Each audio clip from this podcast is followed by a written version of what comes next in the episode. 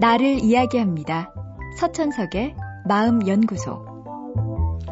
학교 다닐 때 공부 잘하셨습니까? 아침부터 질문이 영 듣기 거북하시죠? 학창시절에 공부를 잘하면 우등생이라고 합니다. 그런데 우등생을 종종 모범생이라고 부르기도 합니다. 실제로 우등상에 쓰인 문구를 보면 타의 모범이 되어 이상을 수여한다는 말이 있습니다. 사람들은 은연중에 공부를 잘하면 품행이 올바르고 현명한 판단을 할 것이라 가정합니다. 그래서 성적이 좋은 친구가 말썽이라도 부리면 넌 공부도 잘하는 녀석이 왜 그러냐는 말을 듣죠. 그러면 공부 못하는 친구들은 말썽을 부리기 쉽다는 건지 알다가도 모를 일입니다. 어른이 되어서도 좋은 대학을 나왔거나 좋은 직업을 가지면 사람들은 그의 말을 존중해 줍니다.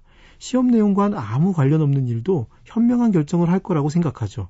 물론 대개의 경우 그렇진 않습니다.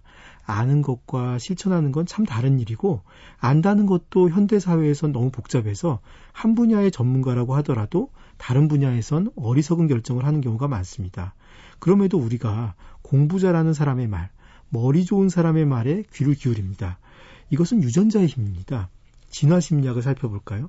인류가 소규모 집단을 이뤄서 생활하던 시기에 똑똑한 사람, 기억을 잘하고 문제해결의 능력이 좋은 사람은 집단 구성원 전체에 큰 도움을 주었습니다.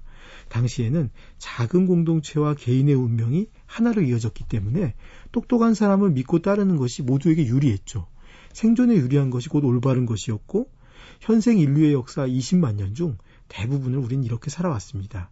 하지만 문명이 발달하고 사회가 복잡해지면서 더 이상 공동체와 개인의 이익은 일치하지 않게 되었습니다. 그러나 우리의 유전자는 아직 변하지 않았죠. 유전자가 변화하기엔 짧은 시간이니까요. 결국 현재도 우리의 유전자는 똑똑한 사람과 올바른 사람을 동일하게 인식하기 쉽고, 삶의 경험을 통해서 생각을 바꾸지 않는 한 이런 경향을 유지합니다. 현대의 개인은 똑똑하다고 더 이상 올바르지도 않고 공동체의 이익에 유리하지도 않습니다.